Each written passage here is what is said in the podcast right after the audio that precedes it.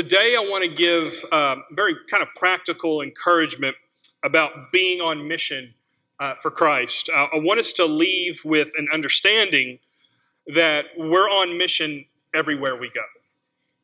And we should seize every opportunity we have to share Jesus with our coworkers, our friends, and our family. And I want to start by offering us a snapshot of three different organizations. Okay, the first organization is one that feeds the hungry in an amazing way.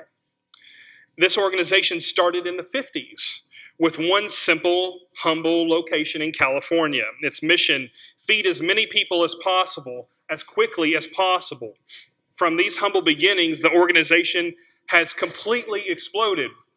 There are 33,000 plus posts across the globe, and they're growing by the week. This company appears to care so much because not only do they have posts that are almost identical and they resemble each other, but have the ability for people to access their food other than by walking in to the to the actual store. They can access it by car, they can truck, even they have posts where you can get to it by snowmobile. They have access uh, in some locations for tractors and motorcycles, and in some case by boat. Okay, to this day, they're recognized as one of the most family friendly organizations on earth. They are the second largest employer in America with 300,000 employees, second only to Walmart. Next to feeding you, their secondary aim is to make you happy. It seems like they are accomplishing their task of feeding as many people as quickly as possible. Who is this amazing organization, you may ask? Anyone? McDonald's, that's exactly right. They're willing to go to any place and go to any length to make a buck and give you a burger. That's the first organization. The second one is the second uh, is a fantastic organization. They give drink to the thirsty. Very simple motto. They single-handedly change how we drink, and it's classic. At one point, the organization heard there were hungry or thirsty people in this remote village in South America that did not speak a word of English. Drinks were flown into these countries, this country packed into trucks. On their way home, they came to a river that was located in the middle of a jungle in which they found themselves. Knowing they couldn't drive a truck through the river, they used a small paddle boat loaded with life saving drink in these boats. The process took hours. After they and their product were safely across, they were met by a mule drawn carriage and transported the drink up a mountain. A journey which again took hours before it finally found its resting spot in the small village. The gentleman paid the, deliver- the deliverers for their service and they were on their way. When people heard the drink had arrived, they yelled and they screamed and they sang and they threw a massive party in the village and thanked their gods for the men who carried the drink up the side of the mountain.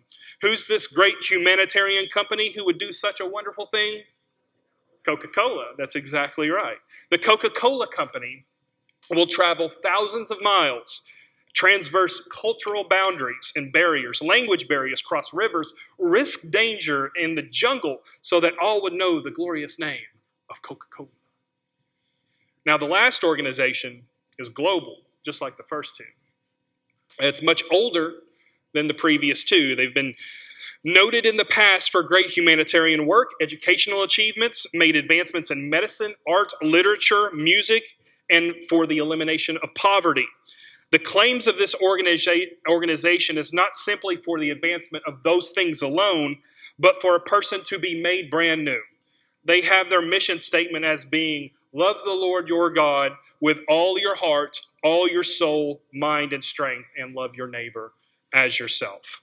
This organization believes a person is separated from God who loves them immeasurably, who wants to give them everything he has to offer them if he would only if they would only trust him with their lives. This uh, uh organization boasts currently over 1 billion employees. Who is this? It's obviously the church, right? With these amazing statistics, three different organizations it would seem clear that the church is a strong agent of change, even more so than McDonald's or Coca Cola, by the value that it professes to offer. That with 1 billion professing followers currently alive today, surely, surely they have accomplished their goal. And surely they have such a loud voice in the culture that they would be willing to go anywhere, anytime for this cause. No doubt the value that we offer is amazing. It's unparalleled and unrivaled, period. However, sadly, this organization, the church, has run into a snag, okay, that we struggle with in reaching those closest to us our neighbors, our friends, our coworkers. Coca Cola goes on mission to reach anyone with the glorious message of Coca Cola. We also, even in a greater way, go on mission across the globe. But the question is not whether we go on mission. That's very clear. We, we, we go on missions, we give to missions. We're very good at that. The question is are we reaching those right next to us? Are we reaching our, our kids, our sons and our daughters, our grandkids, those with us at work? I think those are one of the, the biggest things that Christians need to consider today. Not whether we're going, we, we've got that, we, we give to that. Our message is very clear about going to the nations. But are we clear about going in our homes and going to those who are in our workplaces? Okay, again, we're very good as, as a church, and I mean the capital C church, about sending pro missionaries and funding trips sending money to support seminaries and the like. And all of those things are necessary and they're good and they're essential and they're awesome. I absolutely love and we should continue to participate in those to the maximum of our, of our capacity. But are we falling short on reaching the mission fields in our homes and in our workplaces? So, unless we're sending local, not only to our state and in our country, not only are we going local and not just to our greater state and to our country. Our task as God's people can be lopsided. We're not just a going people, we're a staying and reaching people as well. We're a planting and reaching people as well. We're going and we're also called to plant as well. How McDonald's and Coke became household names is they reproduced themselves first in their community. You don't have to go to the countries uh, outside of the United States to get a Coke. How far do you have to go to get a Coke? Just down the street. They reached the local communities and it spreads nationally and then it went globally in that order. So, if you have a copy of God's Word, I want us to look at Matthew 28. It's a very familiar passage to us this morning. Very familiar passage where Jesus kind of emphasizes this exact point. Matthew chapter 28, we might know it as the Great Commission or the Great Commandment the very end of Matthew. This is after Jesus' resurrection, and he's given kind of the last encouragement, the last instructions to his disciples before he is um, before he goes to heaven, before his ascension. Matthew 28 verses 18 through 20. We're going to read those three verses and kind of mine some very practical uh, application from this. It says. Um, in Matthew 28, where he writes under inspiration of the Holy Spirit, Matthew 28 18, and Jesus came and said to them, All authority in heaven and on earth has been given to me. Go therefore and make disciples of all nations, that's including your own, baptizing them in the name of the Father, Son, and the Holy Spirit, teaching them to observe all that I have commanded you. Now, we can't send unless they are trained. A reason we are failing to send, I think, even to our local, uh, our local states and our local cities, is because we don't have Christians who are trained properly and discipled. Okay, we're failing to train and give purpose. In my opinion, this is where the Christian church has its greatest need. Okay, we have a great need for evangelism.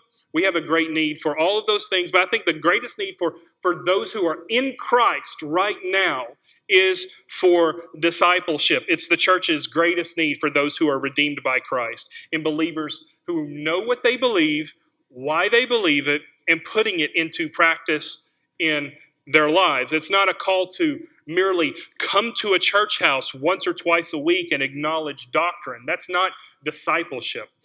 It's a call for people to their highest purpose in life, given to them by Christ Himself, to fulfill the purpose for which they were created for. And if I can modify the phrase, John Kennedy's, President Kennedy's famous phrase, phrase, it's a call against a consumerist style of faith to see church not as what it can do for you, but rather what you can do for the kingdom. To make life truly more abundant for the people that you have in your own home, in your own church, and then spreading that out to community and national levels. In other words, the greatest need within the church are discipled followers of Christ. When people are rightly discipled, especially over the course of their lives. And, and this can happen in a very tight, narrow uh, span of life, especially if you come to, to Christ later as a as a teenager or as a young adult or even after that. But I mean, if you're if you're born and raised in the church, okay, this is something that happens throughout our entire lives, and there's no excuse for us to be graduating students from high school at 18 undiscipled, especially if they have grown up, born and raised in the church. There's absolutely no reason for this. And it's not only the church's fault, that, that falls squarely on families taking responsibility for the spiritual raising of their children. When people are rightly discipled, they will do things Christians believe. That's just how it is. If you're trained to be a good baseball player, you will be a good baseball player on the field.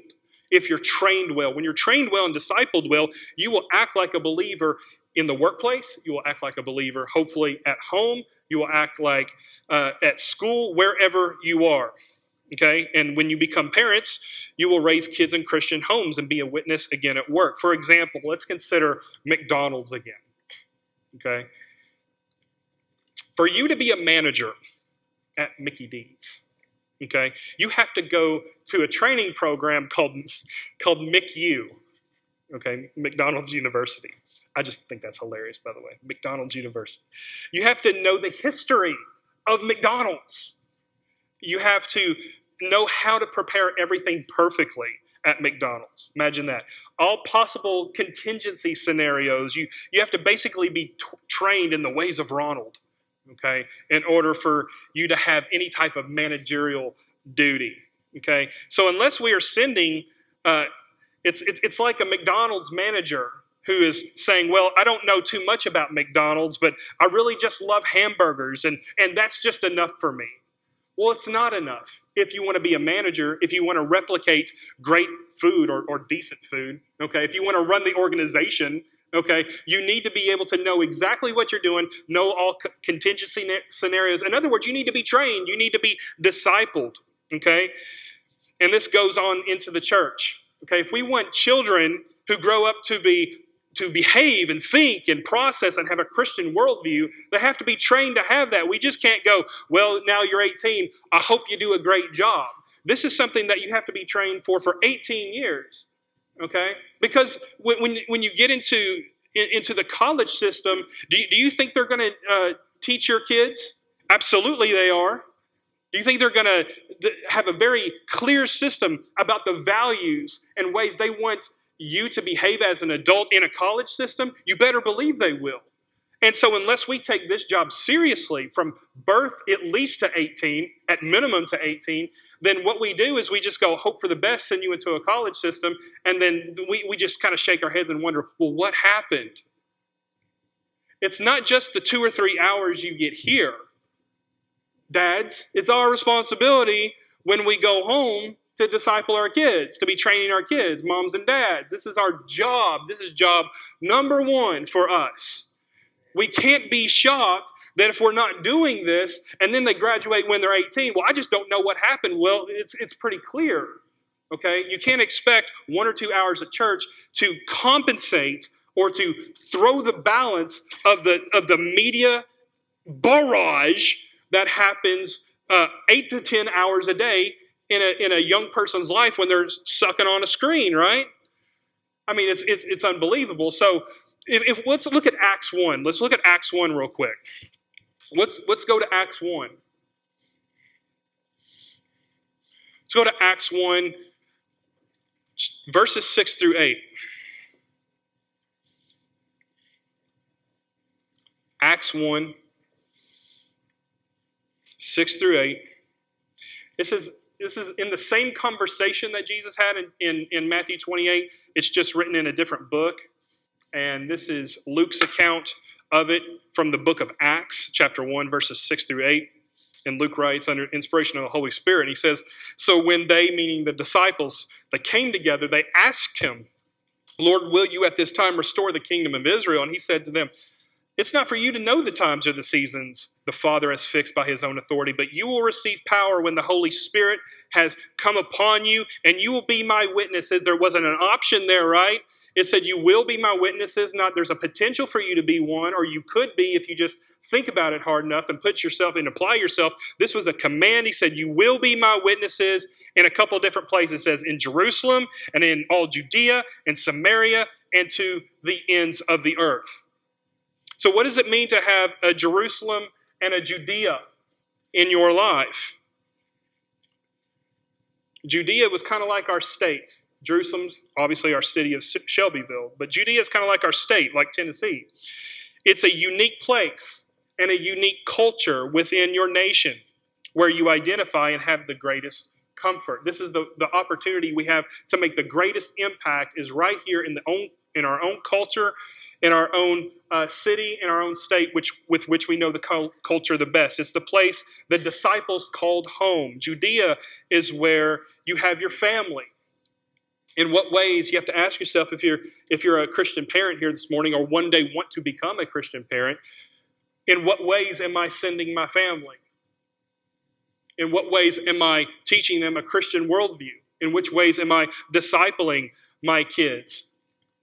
And an even better question, if we're Christian parents in this room, just if we're honest, is Am I sending myself to my family?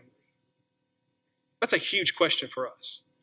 Am I sending myself as mom and dad and grandma, aunt and uncle and grandma and grandpa? Are we sending ourselves to our families? So before we start thinking about reaching the world global for Jesus, which we need to be doing. But before we start there about reaching the world for Jesus, we need to think about whether we're reaching those across the hall. I mean, because we can go and say we want to reach the nations, but man, if, if, if we don't have the boldness to go across the hall and talk to our kids about Jesus or, or be honest about who we are in Christ, then, then that, that's a tragedy. To go to the go to go on state mission trips and, and world mission trips and do all these things and really give ourselves to other people but when it comes to our own families we just uh, this is our that, that's your first if you're a christian parent here this is your first place of responsibility is with your kids and I'm unapologetic about that. That is very clear from the scripture. As parents, this is our first place of discipleship. It's our first place of discipleship once you become a parent, and it's our first place of evangelism. And it's a tragedy if we would not do that or not think that's such a big deal, but give our lives to other things. And I, want us to take that responsibility seriously. So, your first point of discipleship and evangelism is to your family. The second one is to is those that you come in contact with at work. That's your that's your mission field. Your most primary uh, mission field is right there with those at work. Who are you sent to at your job? Because those at our job can often be a blessing to us, but they can also test our patience because we don't always agree with the people we work with. So we have an opportunity you hear what I'm saying? An opportunity slash privilege that when they upset us, offend us, grate on us, we have the privilege and the opportunity of saying, I will respond not like the world, but like Jesus will. And is that hard? You better, better believe it is. It's absolutely hard. But this is what Jesus requires of us. This is a mission field. It's not a, it's not a cakewalk. When you go into your work every single day, your mission field is potentially extremely, extremely hard. And God bless you for that because God has put you in that place, in His divine sovereignty, for a reason, friends. To be a witness to that person who is absolutely annoying, to that person who is absolutely a gossip, who is absolutely unethical. God has put you divinely in his sovereignty around that person to show the greatness and the mercy and the compassion and the love of Jesus to that person. Are you looking at your job as missional? And how are you sending yourself to them? Because you know each one of them are different. Are you tailoring your attitude when you go into them to, to speak to them in a way that you know is contextual to their needs? Do you know their family, their life situation, what's going on in their world, so that you can meet their needs as Jesus would want you to meet them? What does it mean to have a Samaria as a believer? The Samaritans were the other country. They were kind of viewed as the enemy the other people, the uncomfortable places.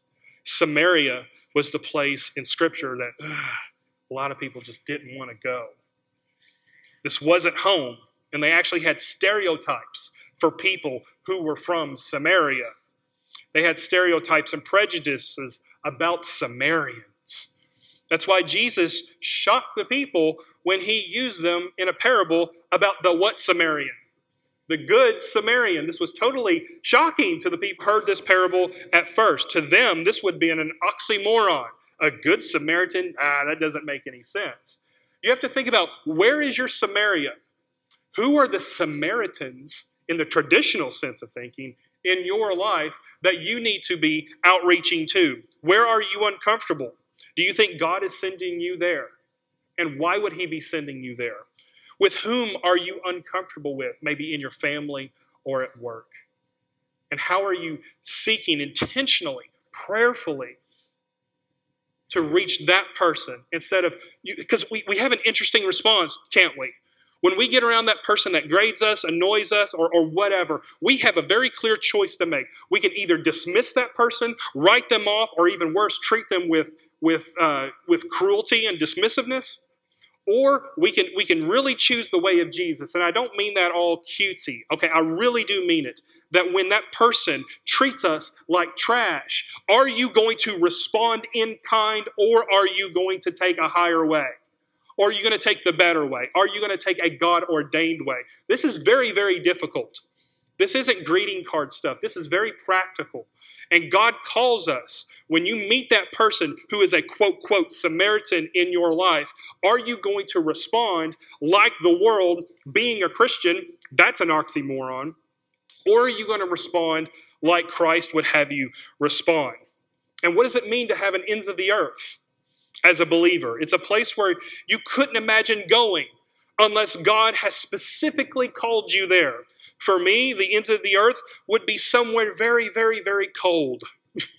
I don't want to go to Antarctica or Siberia to preach the gospel. I'll go, but don't make me go. Um, you may be different, okay? Maybe the ends of the earth for you may be your own home. Maybe it be, may be having a conversation with your husband or your wife or a relative about the direction of your family about the direction of your kid's life, how you want to live your life and, and make your home more like a Christian home. Maybe it's to your parents or a coworker. If God is commanding you to go to that ends of the earth, congratulations, go there. It may be scary, but it's the best place you can be. Jesus is telling us not only to tell our house and our community, our nation, but the world. And to some people, this is different. Some people will go anywhere in the world to share Christ or go on a mission project, but they won't walk down the hallway again to pray with their own kids or their family. And then their family wonders why they're hypocrites. Could this be you? Could it be me? Could it be you this morning? Could it be me? This is a lot of practical thought, heart check we need to do this morning. I know this will sound silly, but I think it needs to be said. Is our passion for Christ to be known and glorified more evident and clear than a corporation's clown is for hamburgers? Does our passion for Christ dwarf those who sell dark cold, caffeine filled carbonated sugar water? Is our zeal for Christ to be known going to be upstaged by that? Or we're just another large organization among many? Or is there something that really differentiates us from the other people who are trying to reach the world with their quote product? Here's the fantastic reality Christ is more than a product. In fact, he's not one at all. he's our Savior. He's more than refreshing, he's our very life. And I think as our team comes to lead us in a song of response this morning, I want us to consider whether Jesus is really our master this morning because regardless of what Coke may say, it's Jesus who is the real thing. He is the classic in the very best sense of the word. He is the bread of life and living water. He is the King of kings and Lord of lords. We may be a people who love to t- may we be a people who love to tell of Jesus. May we be a people who feast on his word and send people to tell of his greatness. May we make Christ more appealing to people than sugar water and soggy fries. And let us be a people who seek to send and serve a world that desperately needs who we have and say, I'm loving it as we go. Let's pray together.